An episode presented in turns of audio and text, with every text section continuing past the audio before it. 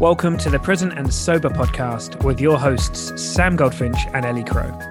If you want to make your life bigger, not smaller, then this is the podcast for you. If you can sense that you're destined for more and you're curious about how drinking could be holding you back, listen in and come on this journey with us. Through the interplay of mind and body practices, we will help you elevate your daily life and discover the wonder and potential of going alcohol-free. Let's make life bigger together. Let's record it. It's brilliant. I didn't write any of that stuff down that we said, so I need you to... God, it's like it's our first day. I nearly left the meeting there when I hit the button. I thought that would have been great, because if you'd have left the meeting and in response to me saying that, I probably would have been sat here thinking, shit, it's done. I'll just record my own podcast, won't I? It's over. I mean, I have done that. I think I have done that a couple of times. So it would be all right. I just waffle about, I don't know, whatever comes to me, like I do. Yeah. It's in the future, Ellie Crow, isn't it? Because we're recording this because you're with the kiddos for the summer holiday, so we're currently in the future now. Oh, don't trip me out. The summer holidays have started early because Pearl was sick on early hours of Monday morning, and for the parents out there who've had to clean sick from a top bunk bed. Is it great? Did you put your headphones on and have a party? I bet you did. My. And there's that moment where you see the chunks going between the slats. No, not onto the bottom bunk below. That's all clean and made.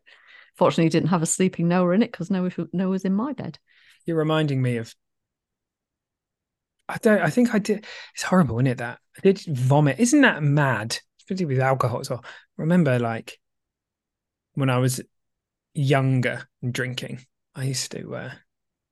vomiting. And I'm glad to not be doing that half as much. Less than half. It's very rare. Can happen. I think the last time it happened, I was in India. What a wonderful start to a podcast. Welcome, everybody. Yeah, welcome. Hope you're not eating your breakfast now. Welcome to... This is some verbal diarrhea from me and Ellie Crow. You took it there as well. Good grief. Yeah, so anyway, the summer holidays have started early. Pearls, because of course when the kids are off sick, you can't send them back in for 48 hours. And then by the time I could send her back in, they're finished, they've broken up. So that's it. We're on some holidays now. Oh, have we got any reviews to read out? No. Sadly. Do you know, I got some feedback on TikTok the other day. Someone put... When you say some feedback, was it some of that kind of parasite feedback? Face too close to screen, very annoying. Interesting content, though. I just responded and said, duly noted. It's too close to screen. I mean, my face is probably annoying if it's too close to the screen. But anyhow, I do apologize to anyone who listens and thinks. Someone else did comment the other day on some of our stuff and said, "Oh, I can't get past the first 10 minutes of you lot."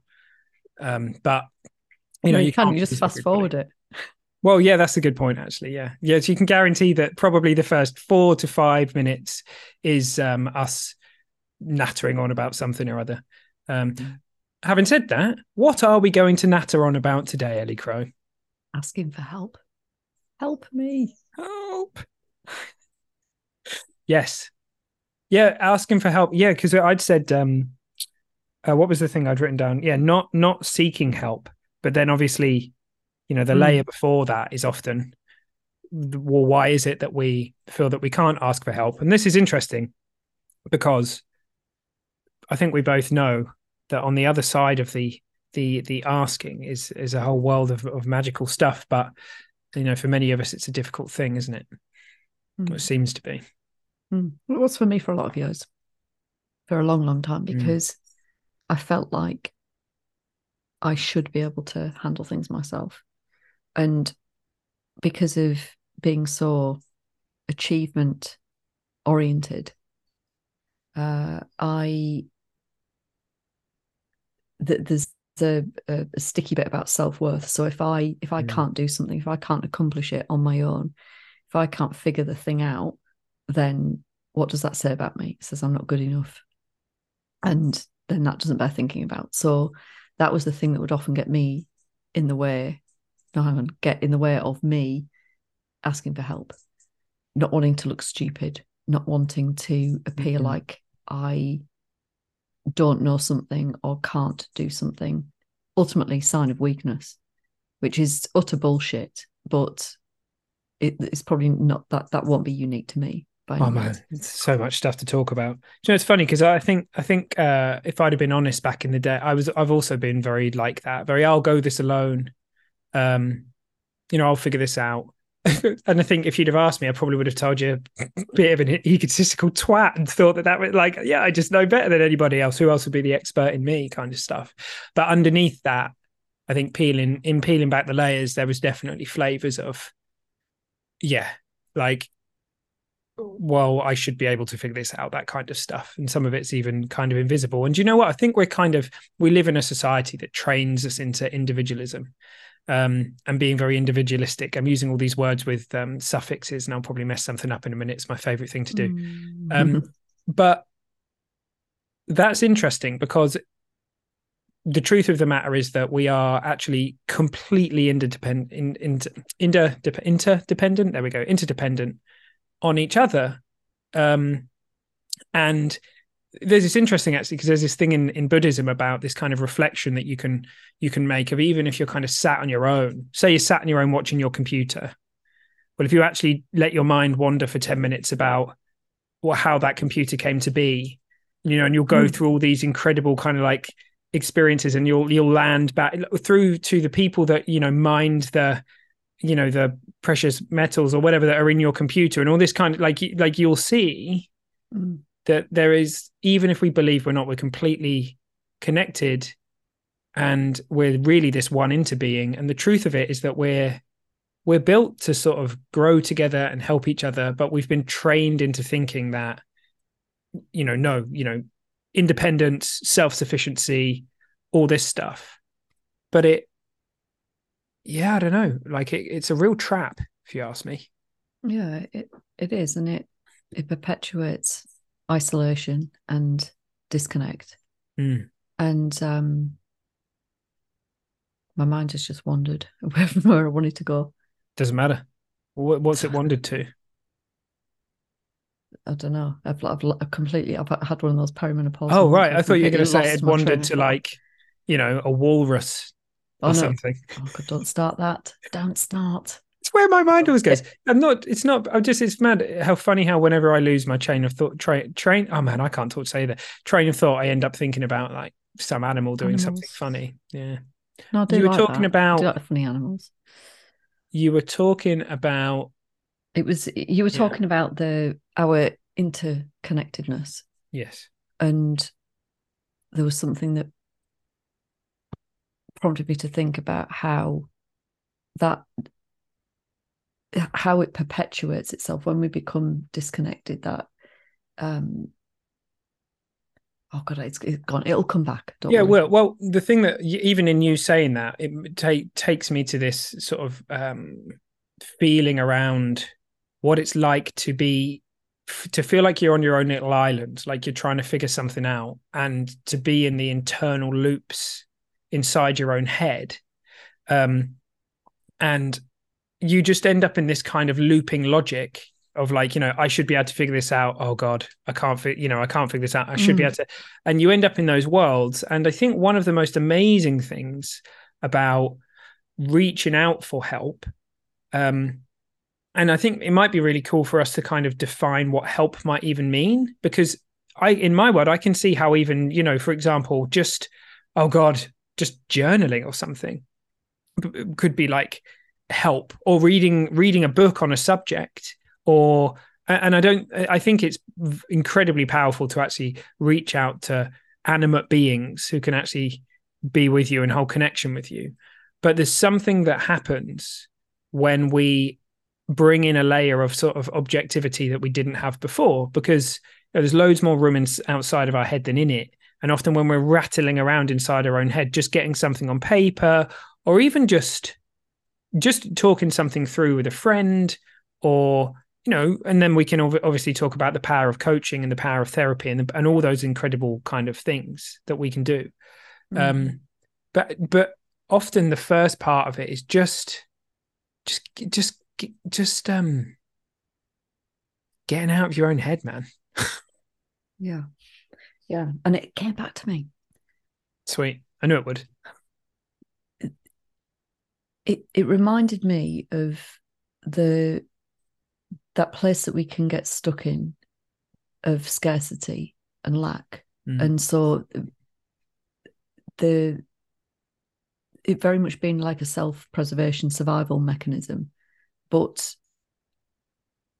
like founded fundamentally on misunderstanding that we're not deeply connected and we have to like fight for survival for ourselves. We have to, the whole thing like that this, like people will, not surprisingly, want to make sure they're okay and won't necessarily be thinking about others.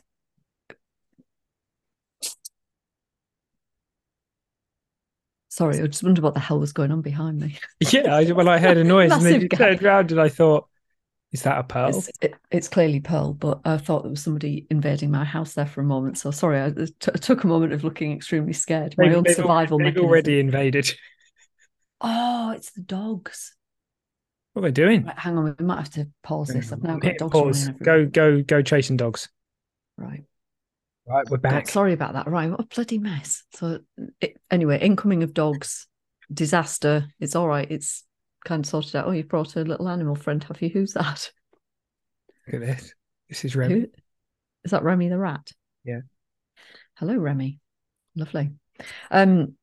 Right, so where I was trying to, what I was trying to say earlier on was about that isolation, that quite understandably, when we're coming from a place of lack and scarcity and fear and anxiety, it's all about us and what we need and our survival. And we're not then thinking about others, not in a we're being selfish kind of way, but it's just this inbuilt need for survival.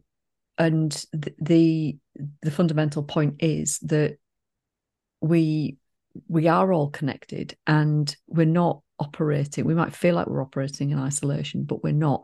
And when we can orient from a place that is one of abundance and belief that there is enough for everybody, and we don't need to grasp and cling and chase, then it's a really, really different experience.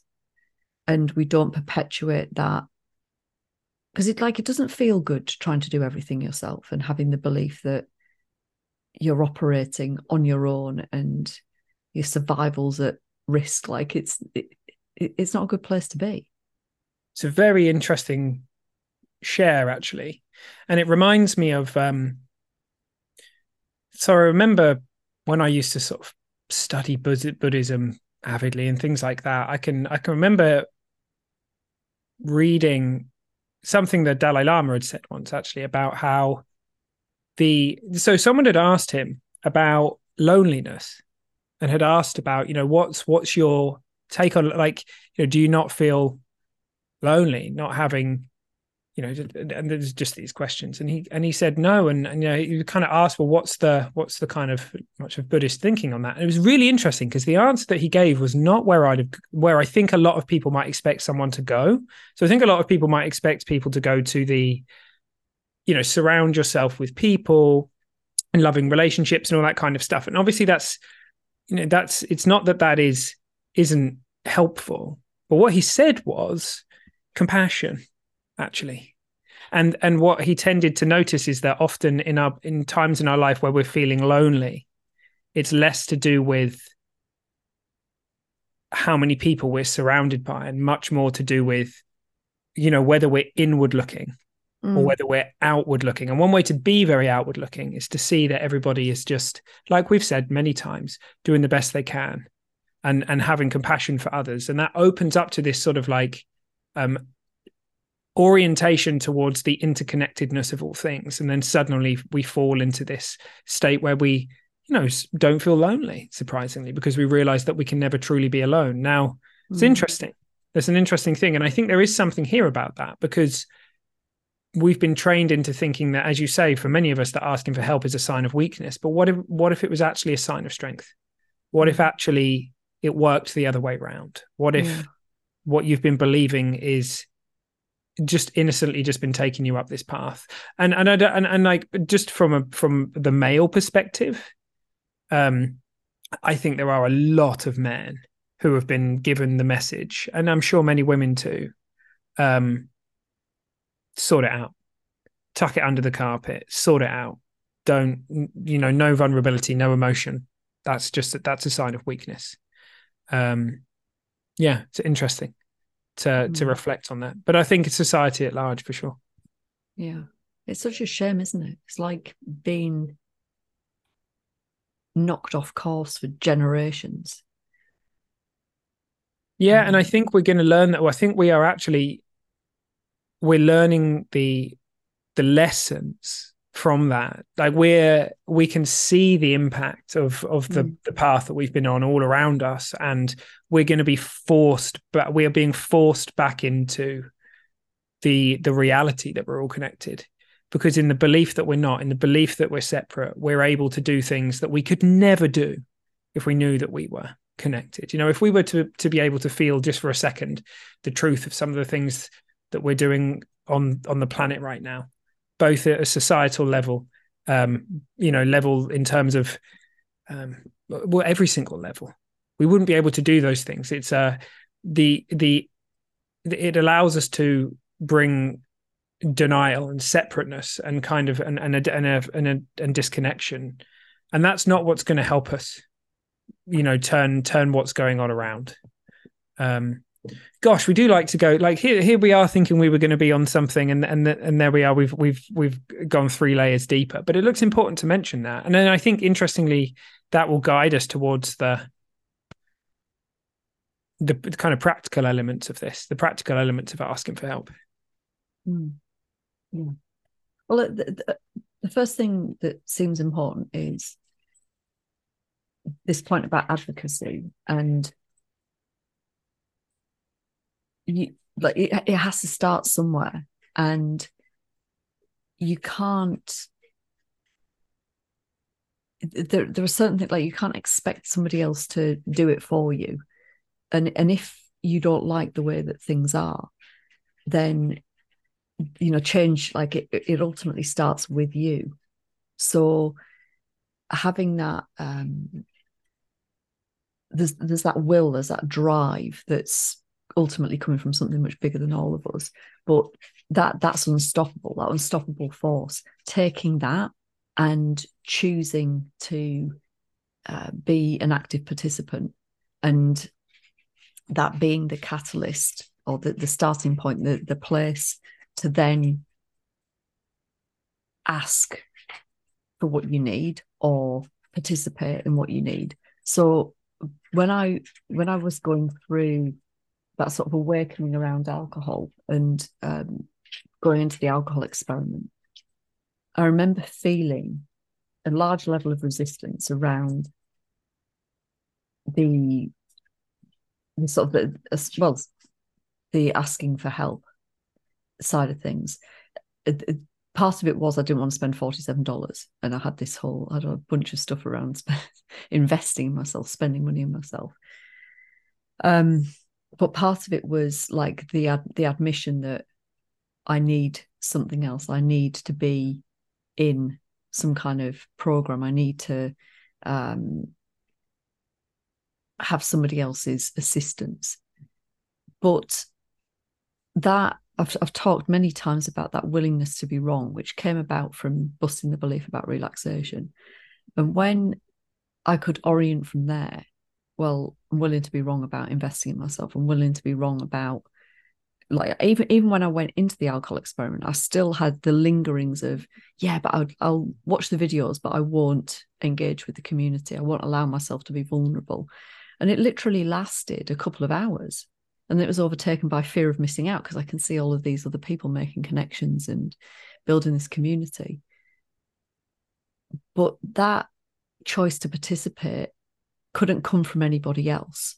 I had to make the decision to invest in myself. I had to make the decision to participate. I had to make the decision to be part of that community.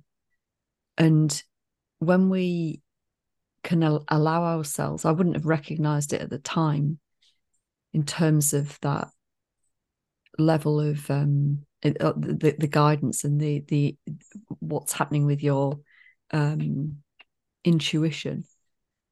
But when we can be open to that, it's really magical things happen. And all of the stuff around, like I couldn't give a shit when I was in the Alcoholics, where I was having such a fabulous time, learning so much, feeling so free, feeling feelings that I hadn't felt for many, many years. Like it didn't matter to me one bit. Like the whole belief around, I should be able to do this on my own, or I shouldn't need to be a part of this, or the whole thing falls away. But it has to come from you. You have to be the best advocate for yourself. And that is ultimately overrunning these unhelpful beliefs. I should be able to do this on my own, and opening up to something that is more real. Yeah, it's really interesting. As you were talking, I kind of realized that when we ask for help, and this we could easily have titled this something different, what we're actually asking for is understanding. It's like, I want to understand what's going on. And the truth is that we can, like, other people can't help us anyway. Like, we can see stuff that can seem very helpful, but the truth is that we're having insights. We're seeing how our experience is created. We're learning about our beliefs. We're learning about these things that have been, like, they've been invisible.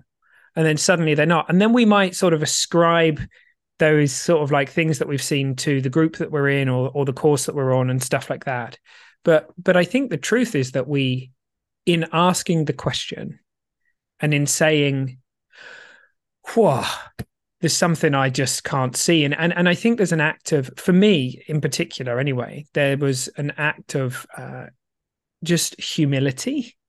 I think this is the truth of it for me, and maybe for many other people listening as well. I don't know. I can't speak for them, but I needed to own the fact that, yeah, there's a lot of stuff in life I do know a lot about. And I always had this kind of story of, because whenever I've got into something, mate, you know this about me, I'll lose myself in it, and I'll go and absorb like 300-400 hours worth of shit on it. And I'll sort of become quite well, I'll get a lot of understanding about it.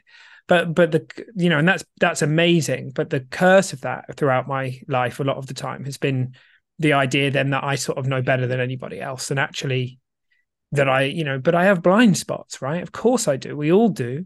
And in saying, I want to see something different, I'm kind of, I'm sick of my own stuff. Like, I want this to change. And there's something like that's really powerful. It's very, very powerful to stop saying I should know better, and which is innocent, but to actually start saying, curiosity, like, is there something else to see? And a collective jump, like you described, be it, it's almost like when we step into an environment where there's, 5 people or 30 people or 3 people or 1,000 people who are looking in the same direction, the thing that we just learn immediately is, oh, I'm not alone in my, innocent sort of lack of understanding here. And then we get to just go on that journey of not feeling alone. And instantly in that moment, like pieces of the story that's kept us stuck start falling away. And like, even in that moment, even the community, right? How many times do we hear just the fact of, like, suddenly you look around you and you're like, oh, just to use the alcohol experiment as an example, there's 1,000 people in here and they're all saying stuff like I say. Mm. Like that alone is amazingly helpful. And the reason is, as it looks to me, is that if we've been on our own little island, we turn things that are very human and we make them incredibly personal. Mm. And just the act of seeing that, oh my goodness me, this isn't just something that I struggle with, is really, really, really profound for a lot of people. Mm. It is. I spoke to a lovely lady earlier on today, and the same feelings present that we've all had and that we see day to day in the places where we coach. And it kind of broke my heart because she said, I'm really embarrassed. Mm. Really embarrassed. Like you said, it all gets highly personal. And it's not. And I said to her that whatever you do as a result of this conversation, the most important thing is that you allow that to fall away. Like, let that break apart, because that kind of mental noise, it just does one thing, and that's keeps us stuck, keeps spinning our wheels. So the most important thing to me, I just keep going back to that willingness to be wrong, that opening for, like, looking at, it can be so hard to do because we carry around all this stuff that's unseen that we've picked up over the years, but looking at things with a fresh pair of eyes from a completely neutral standpoint, it can change everything, absolutely everything. And then it's not about seeking anything. It's not about having somebody else provide you with the answer, having somebody else fix you or solve your problem. It's this beautiful process of discovery or rediscovery or remembering. And that feels really delightful and connecting and really formidable. You know, it's not, it, like, it comes from a really strong foundation as opposed to like a sticking plaster. Like, if you've ever had that experience of going to somebody to help you with, like, on the rare occasion where I would ask for somebody's help with something, but then I'm mistakenly thinking that person's going to give me the answer, they're going to provide me with the solution, and it doesn't feel good. It doesn't feel good because it's not true. It's not coming from where true wisdom comes from. So I think the thing for anybody listening to this is just be willing to be wrong. Be willing to be wrong about everything and anything, and see what happens. Yeah, it's a really powerful insight to realize that effectively we're seeing through our own lens, and that there are so many lenses out there. Mm-hmm. And that, yeah, it is very important. It's so funny because you start looking into something like this, and,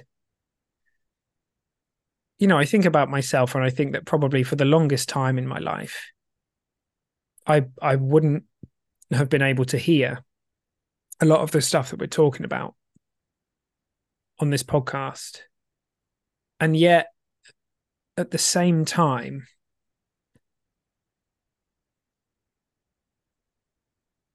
you know, that's okay. It's kind of like, man, I don't even know what I'm trying to say, but there's kind of like this weird kind of paradox between choice, no choice, as in, I was just doing what made sense to me based on all of the learning and the thinking and everything I had and all of the kind of conditioning and the society that I'm in and all that kind of stuff.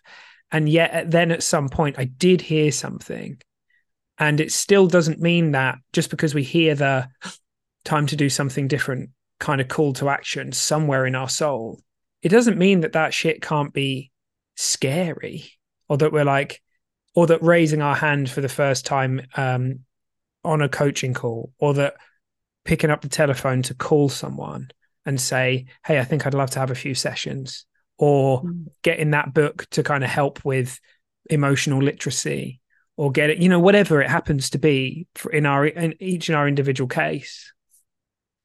I don't know about you. It's kind of funny because I've always found the moment I've done those and stepped into that kind of, it's almost like a prayer, like in the way that I kind of think about it. It's like a asking for assistance from something bigger than me, but at the same time, me, and just kind of like put in this. And then the moment I do that, things look different instantly.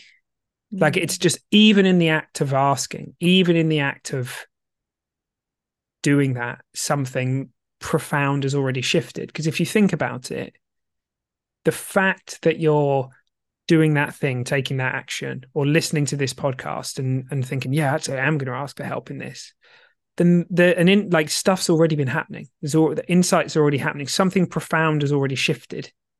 If you can hear what we're saying on this call, that's amazing. Whether it's the first time you've heard it, or you're hearing it again, or whatever it happens to be, like, that's amazing. Trust that and just lean in and just see what happens, because, yeah. I mean, like, I'm still, and then we fall into our old patterns, I'm the worst. Like, we can be, I've known for the longest time, I need to like have more face-to-face contact during the week. I need to see more people. But yeah, it's like, and I know that, and yet I can still get stuck in patterns of just like playing the same old patterns over and over and over again. Anyway, bit of a waffle there. I don't know if I think some of that made sense and some of it didn't, but there we go. That pretty much sums up the podcast, I think. Sums up my life. Yeah. Do you think we want to talk about, I think we did a little bit of that, but like talking about what we even mean, because it doesn't look to me that there's any prescription for this. Like, we're all going to have our own wisdom guiding us to whether we want to go into, go and talk to a group of people, or go and talk to a therapist, or go and talk to a coach, or go and grab that book for the first time, or just open up to our friend, or tell our partner about this thing, or whatever it might be. Like, it doesn't look like there's infinite ways that we might go about doing this amazing thing, asking for assistance. Do you think there's anything else we need to do to kind of paint that picture, or do you think?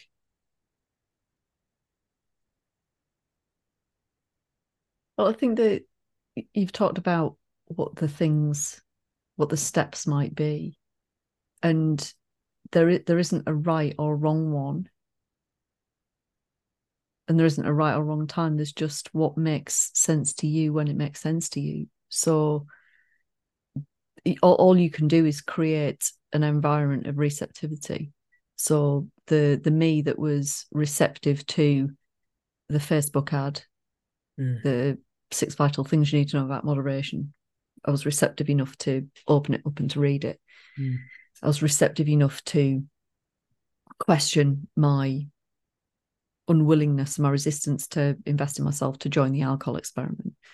Funnily enough, this in 3 o'clock in the morning, after I cleaned up the sick from the bunk bed, and I was sat laid on the sofa with Pearl. I kind of made a bit of a makeshift bed on the sofa because she didn't want to go to sleep, and I was kind of wide-ish awake from cleaning up sick.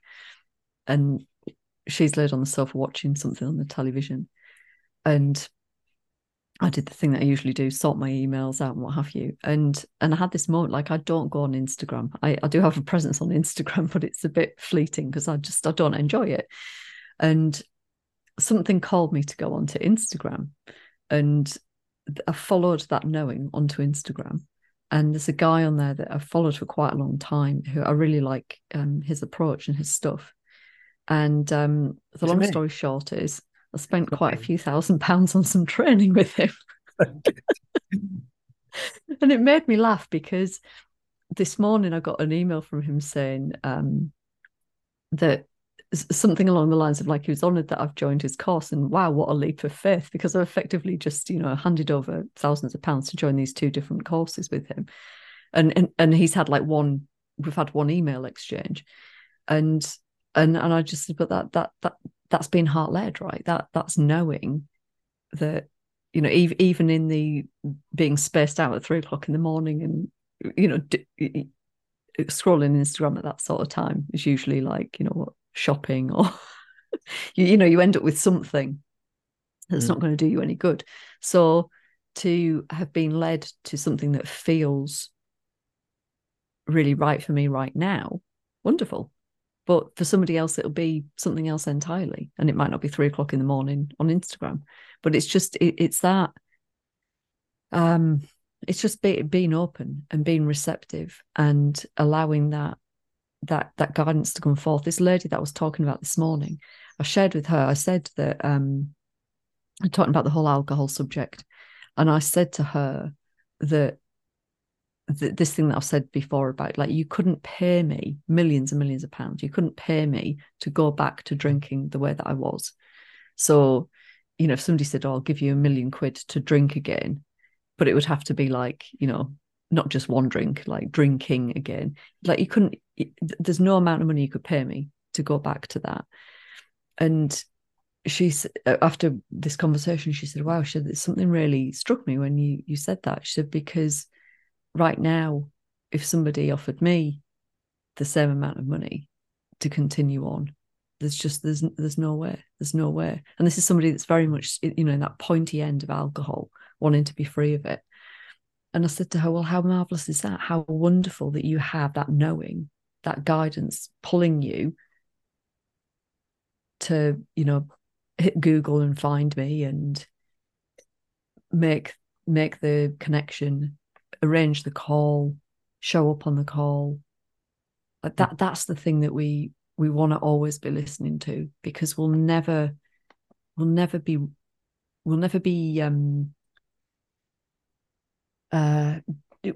taken anywhere else but the right place for us at the right time. It's wonderful.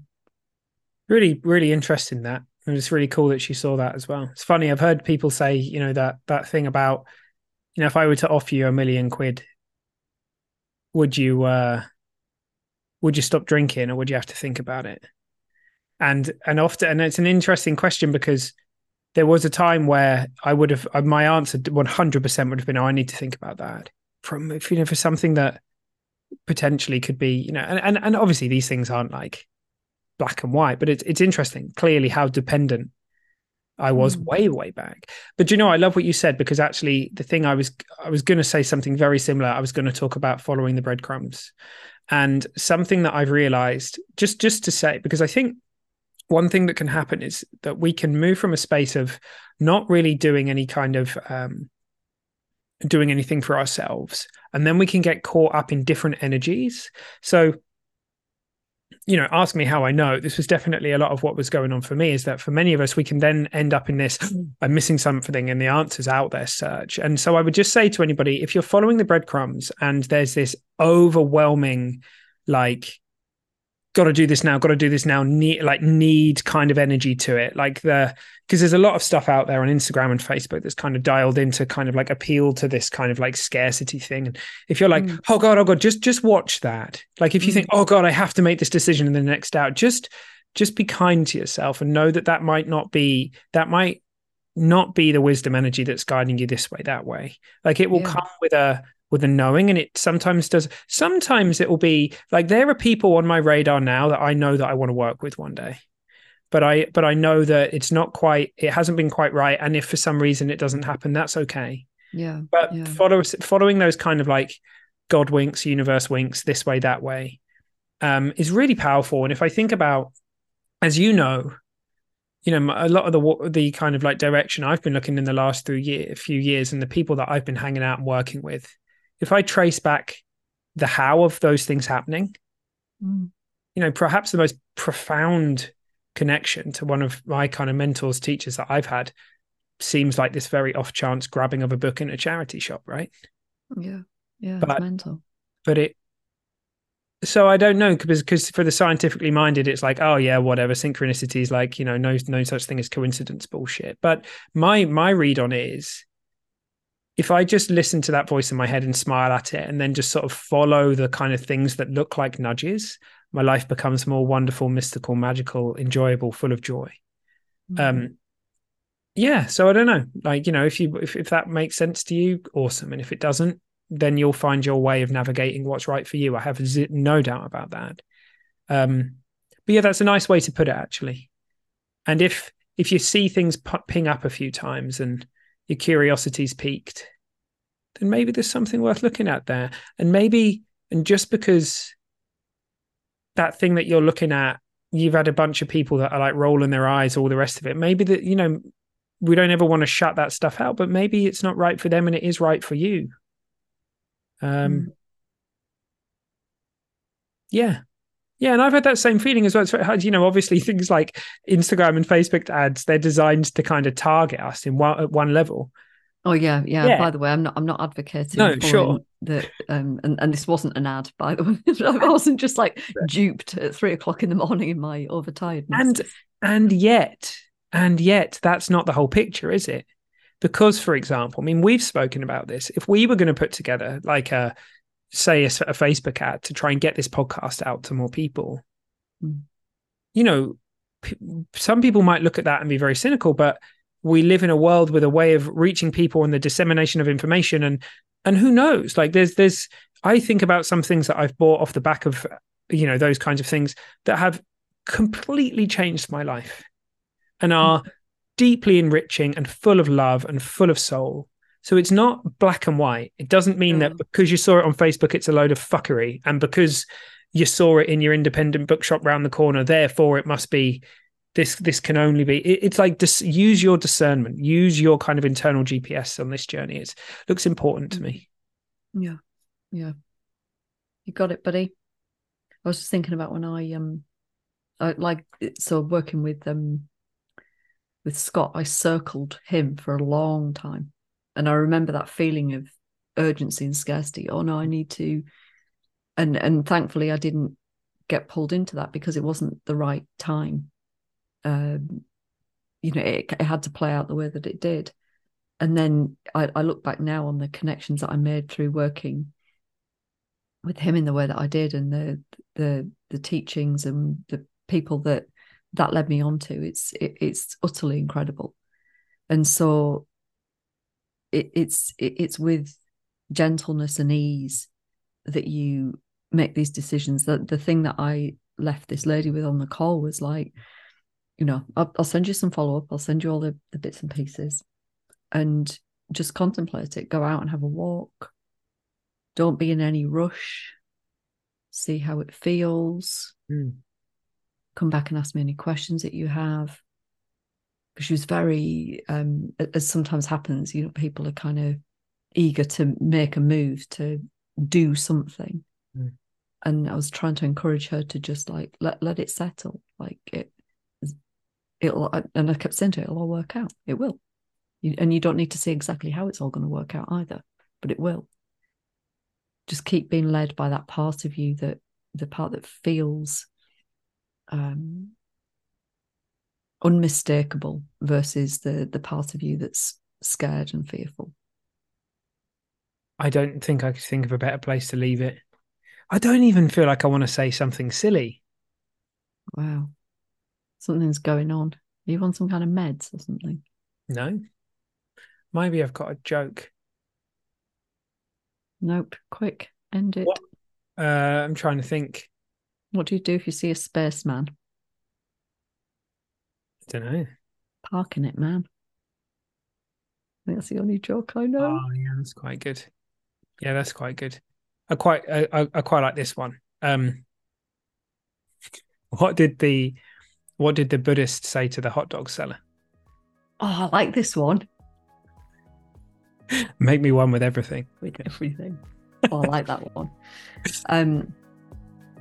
Knock, knock. Who's there? Interrupting cow. Interrupting cow. Very good. All right. What's this?